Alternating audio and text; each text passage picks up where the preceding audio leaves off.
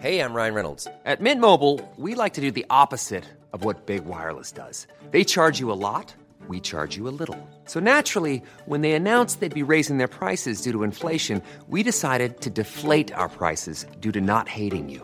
That's right. We're cutting the price of Mint Unlimited from $30 a month to just $15 a month. Give it a try at mintmobile.com slash switch. $45 upfront for three months plus taxes and fees. Promo rate for new customers for limited time. Unlimited more than 40 gigabytes per month. Slows. Full terms at mintmobile.com.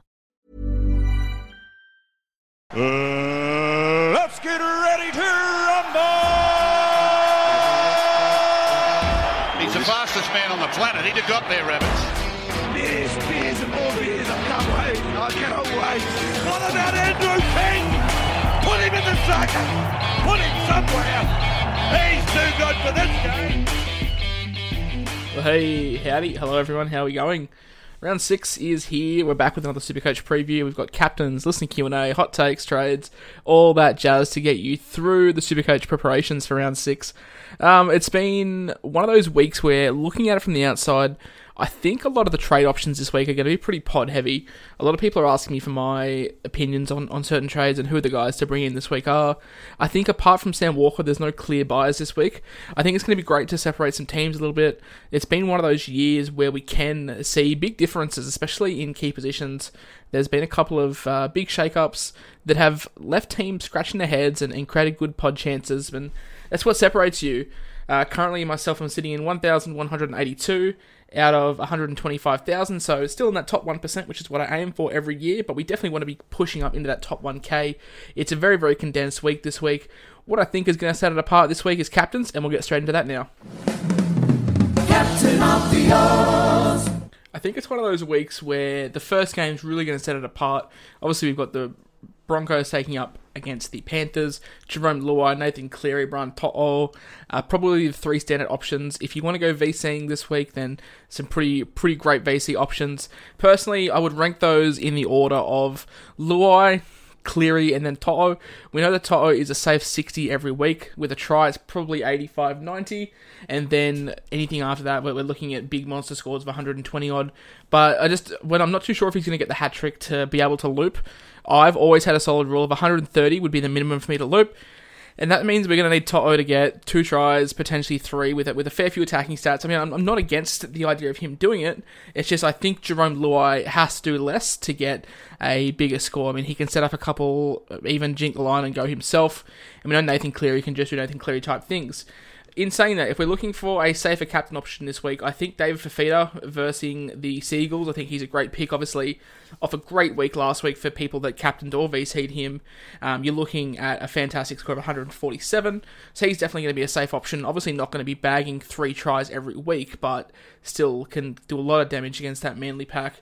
I think he is marking up against Schuster, so it's going to be a big test for, for Schuster this week. So Fifita's probably the safest option. Uh, another good pod shout if you've pulled the trigger on him early. I think Kalyn Ponga is set for a big game against the Sharks in his second game back. A bit of match fitness under the belt, so I think KP is another great option. We move into the Rabbitohs Tigers game. Latrell Mitchell, Cody Walker, they're the two standouts for this, for this game. I think the Tigers could have a cricket score put on them. Benji Marshall against his old club. Very, very interesting watching there. But I will touch on one game where I think a great captain option. Um, it's going to be very pod and it's going to uh, make or break a lot of people's weeks, but it's the last game of the week. It's the Bulldogs taking on the Cowboys. And I think Valentine Holmes is a pretty sneaky captain option this week. I haven't researched too heavily on the in depth stats. Uh, I will before I post the actual captain's post on my Instagram, but I mean, looking at recent history, we look at the Bulldogs at Bulldogs, and, and, we saw that Pappy teared them apart. Tedesco has 199 against them last year. They're a club that is struggling heavily right now. I think uh, it's going to be a pretty high scoring game, and I think Valentine Holmes could have a serious input in a lot of the Cowboys' attack and potentially reap the awards for a lot of owners we touched on him earlier, but buy, swap, and sell. I think uh, Sam Walker is the obvious buy this week. I mean, if you haven't jumped on him pre-season, if you didn't jump on him in the first two weeks, you've got a great chance to look at him for the first two weeks before that price rise goes up. Two phenomenal scores. I don't expect it to be as high this week, um, but still going to make a fair bit of cash. Obviously, a tough matchup, but I think Sam Walker is the buy of the week. A man that we're going to sell this week, I think, is Jordan Riki, named on the bench. Um, is a break even is I think it's 51. It's going to be hard for him to get that coming off the bench. I don't know what kind of minutes we're looking at. TPJ is going to be starting. I don't expect him to be putting in a workhorse performance, but I don't expect Riki to be generating enough minutes on the field to for him to really see his ceiling raise and get over that 51. He's done a fantastic job. He's made some good money for us.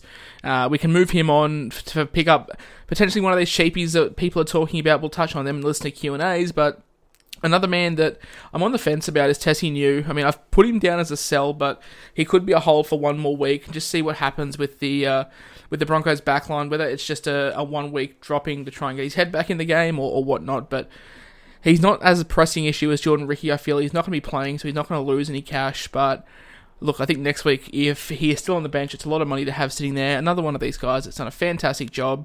Uh, we can sell him on for some good profit or, or potentially upgrade him to one of these guns. A hold for me this week is Connor Watson. Now, he was 100% a sell with a break even of 68, named at 5'8, but Kurt Mann is back from concussion. That sees Watson move back to 13. Look, I think Connor Watson at 13, worst case, we're going to see him put out 60. And I mean, eight break evens, only 40k, um, sorry, only $4,000 of, of a price drop. So, not a huge price drop for Connor Watson there. So, for me, I think he's a definite hold. For one more week, we can get another decent score out of him, especially if he's a reserve option for you. Hold him, reap the rewards for one more week, then move him on. One more man that I will touch on quickly is Jacob Liddle, obviously been dropped by Malcolm Maguire in favour of cheapy Jake Simpkin. Uh, we can put these guys hand in hand. I think they're both a hold. Liddle, I'm sure people have more pressing issues than to trade him out. Just hold him, see how Simpkin goes. As for Simpkin, we've got two weeks to look at him. Moses and Byers on the bench, so who knows what's going to happen with the minutes. Uh, Simpkin's a gun from a Tigers point of view, but let's just wait and see what happens with the Supercoach standpoint. Moving into trade talk, a lot of you guys have been messaging me asking me what I'm going to be doing for my trades this week.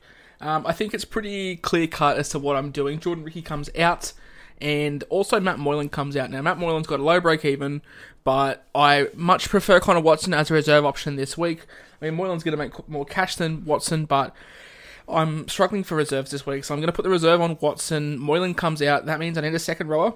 I also need a 5'8", and the second rower, I mean, I post about this guy couple of days ago. Some of you newbies may have never heard of him. It's Jared Anderson from the Canterbury Bankstown Bulldogs, a guy that's currently plying his trade in the Newcastle comp. He's playing for Kurri Kurri, so I don't think a first grade debut uh, is anywhere near coming for him. I think from what memory, he isn't even registered in the NRL, so yeah, look, Jared Anderson comes in purely as enough. He's a second row centre wing, uh, 173k guy that will never, ever, ever see the light of day in my team. But he's going to be there to give me the VC option. He's going to be there to free up a lot of cash for me. Uh, one of these nuffs that's just going to be there all year round. And that means I need a 5 8 and I have a lot of money to spend. I had 80k banked last week, so I've now got about 650k to spend. And the man that I'm going to be bringing in is the man with the fantastic draw and Smokey for New South Wales Origin 6, I mean, I'm really hoping he doesn't get named, but it's Jarome Luai. He's going to partner Connor Watson for me uh, this week. We're going to play both those guys, so look really happy with my side. I've got Brailey, I've got TKO, I've got Tino, I've got Fifita, Barnett, Crichton, Cleary, Luai, To'o, Gagai, Fergo, Laurie, Teddy, Pappy. The list just goes on. I'm starting to build a pretty nice side. My advice to you guys is always start building your best team for the end of the season. If you can avoid making sideways trades or money making trades and getting a gun, then go for it. I understand I could have brought in Jarome Luai for Connor Watson, but as we touched on before, I need another reserve option. I'm going to be playing Watson as that reserve. I have much more faith in him over Moylan. We saw the best out of Matt Moylan, and his ceiling was like a 60 65. We saw the best out of Connor Watson, his ceiling was 110. So, no brainer as to the pick there don't don't get me wrong. Connor Watson is on his last legs in my side. Next week, I think I'll be moving him on, and I'll be making another big trade, big acquisition uh, to bring into the eyes and who's. But yeah, the Connor Watson comes. Sorry, he stays in the side. Matt Moylan comes out. Uh, Jordan Riki comes out, and Jared Anderson comes in as a nuff. Oh, that's hot. That's hot. Jeez, talk about stinkers last week. I picked four. I thought they were all pretty conservative, actually. I thought I was going to go pretty well. I got one from four last week, so need to redeem myself. I'm pretty sure I am 15 from 23 or something on the season, so not too bad, but definitely could be better. Hot takes this week, I think they're, they're pretty matchup dependent. Um, we move into the first one. It's Jarome Luai over 115. Now, people might be thinking, oh, that's that's not fantastic. But remember, Jarome Luai scored a try late on two last week, only scored 70 odd. So we're hoping for him to go huge. As we touched on in the captain's choices, I think Kalyn Ponga's in for a really big game. So I'm backing Ponga over 80.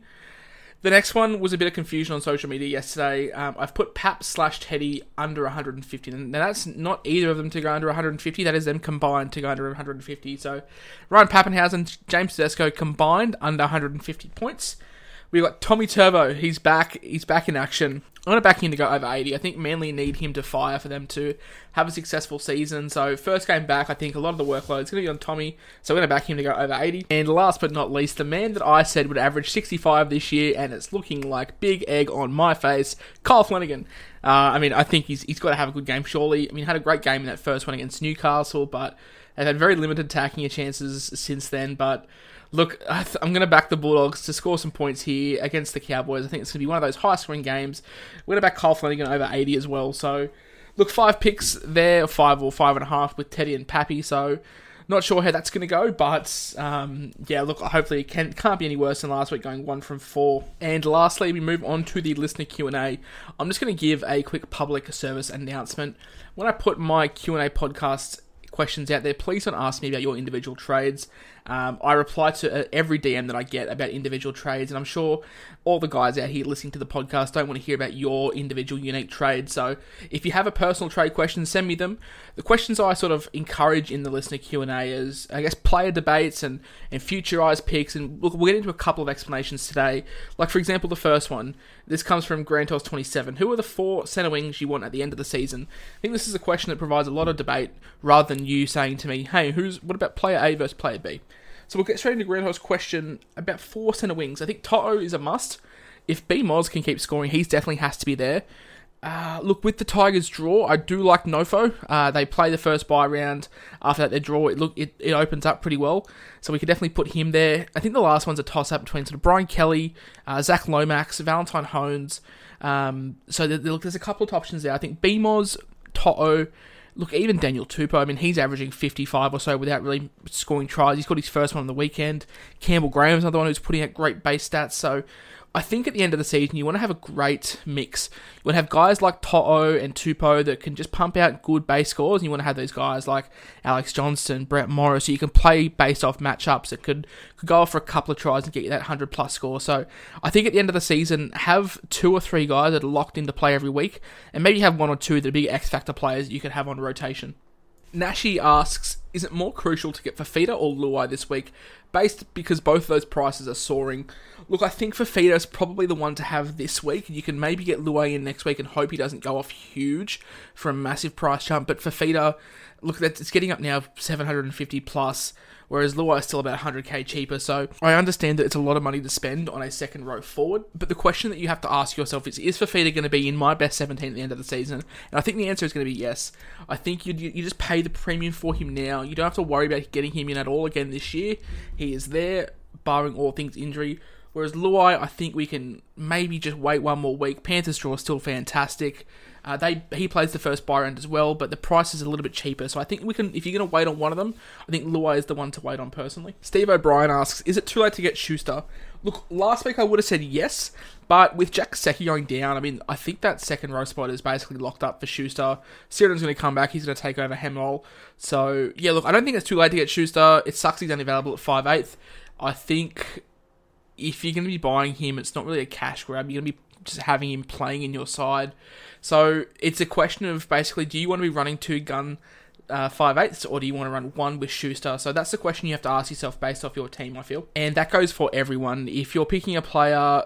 Ask yourself, what are his long term plans in my side? I've always been of the thought process is, is he a cash cow? Is he a long term keeper? I don't really like to trade water in that weird um, mid-range price bracket. I dipped in the water this year a little bit with Sitili Tupouniua and Josh Jackson, just because I felt they had so much upside look, I knew they were never going to be in my side long term, but they definitely had their role. And I feel if you guys start asking yourselves that question when you're making trades, what is the plan for this player?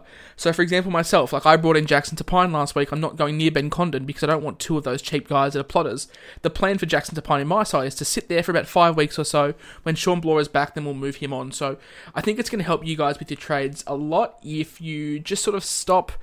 Don't make trades on a Monday. Don't send them to me. Don't send them to other podcasters whatever on a Monday because there's so much changing. Just sit down on a Tuesday afternoon, Wednesday, and just think to yourself, okay, look, if I'm going to get player X in, what is the time frame of him in my side? Is he going to be there for five weeks? Is he going to be there for the rest of the season? Is he going to be there to, to make cash? You know, so that's going to be, I guess, my biggest bit of advice when it comes to trades. Work out why you're buying a player. Sunny asks early bird targets for round 13.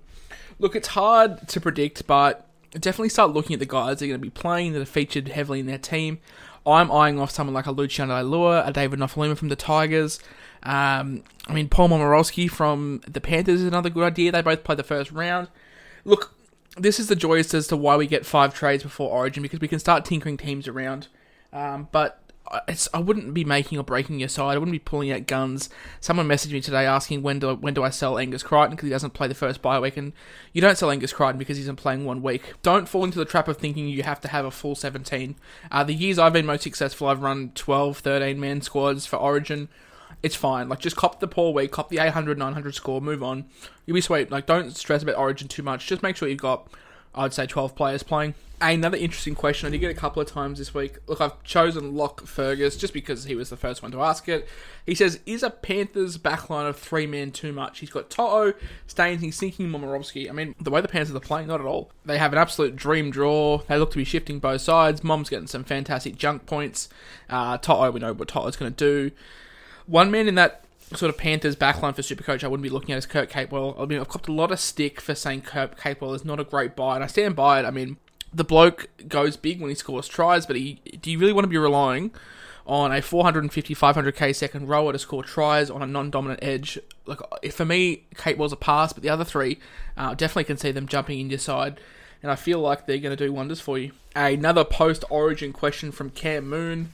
How many trades will I need to be competitive and overall after the buy rounds? I've always said one trade a week is fine for the last six, seven weeks. So if you've got five to eight trades in the bank for the last six weeks of the season, uh, you'll be fine. By that stage, you should have close to your best 17.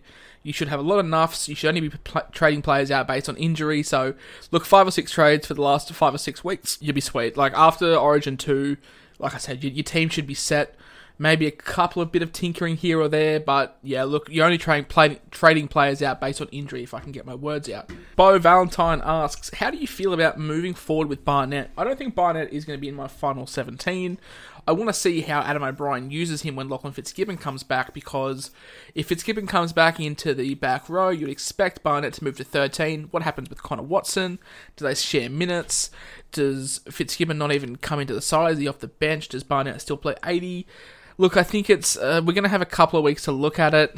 If Barnett's going to continue averaging 65, 70 odd, then yeah, he stays, but I'm not too confident with that. I mean, yeah, Fitzgibbon is a bit of a thorn in the side and a cancer to this Supercoach conundrum that we have. So I think he's back around round seven, round eight, round nine ish. He's back in contract training, so shouldn't be too far away. But I think it's going to be a wait and see with Barnett if Fitzgibbon starts cutting into his time, into his points, into his like process of, of scoring, then I think he's definitely a sell to someone like a Tohu Harris or a Jazz Tevaga if he's going to be playing 13 long term. And that is it. Uh, that is the Supercoach preview for yet another week. Thanks to everyone that put their questions in. Thanks to everyone that gave their feedback about yesterday's podcast with Joe from the Park Footy Pod. I really enjoyed that. Uh, I'm not too sure why the sound quality was so bad. We just recorded over Zoom, so maybe that didn't process best to my editing software, but look, I really enjoy having him on. He has a great footy brain. He is a massive Panthers fan, but not biased. He's going to be able to bounce off me pretty well, provide some great feedback. You guys seem to really enjoy him, enjoy the longer podcasts, so it's going to break the week up a little bit. Um, but yeah, look, guys, that's it. Um, enjoy the Supercoach week. As I say, for the last couple of weeks, you're not out of it yet. One good score, one bad score changes a lot of things. So get your captain choices right, get your pods right, keep your friends close, and keep those pods closer, guys. That's all, folks.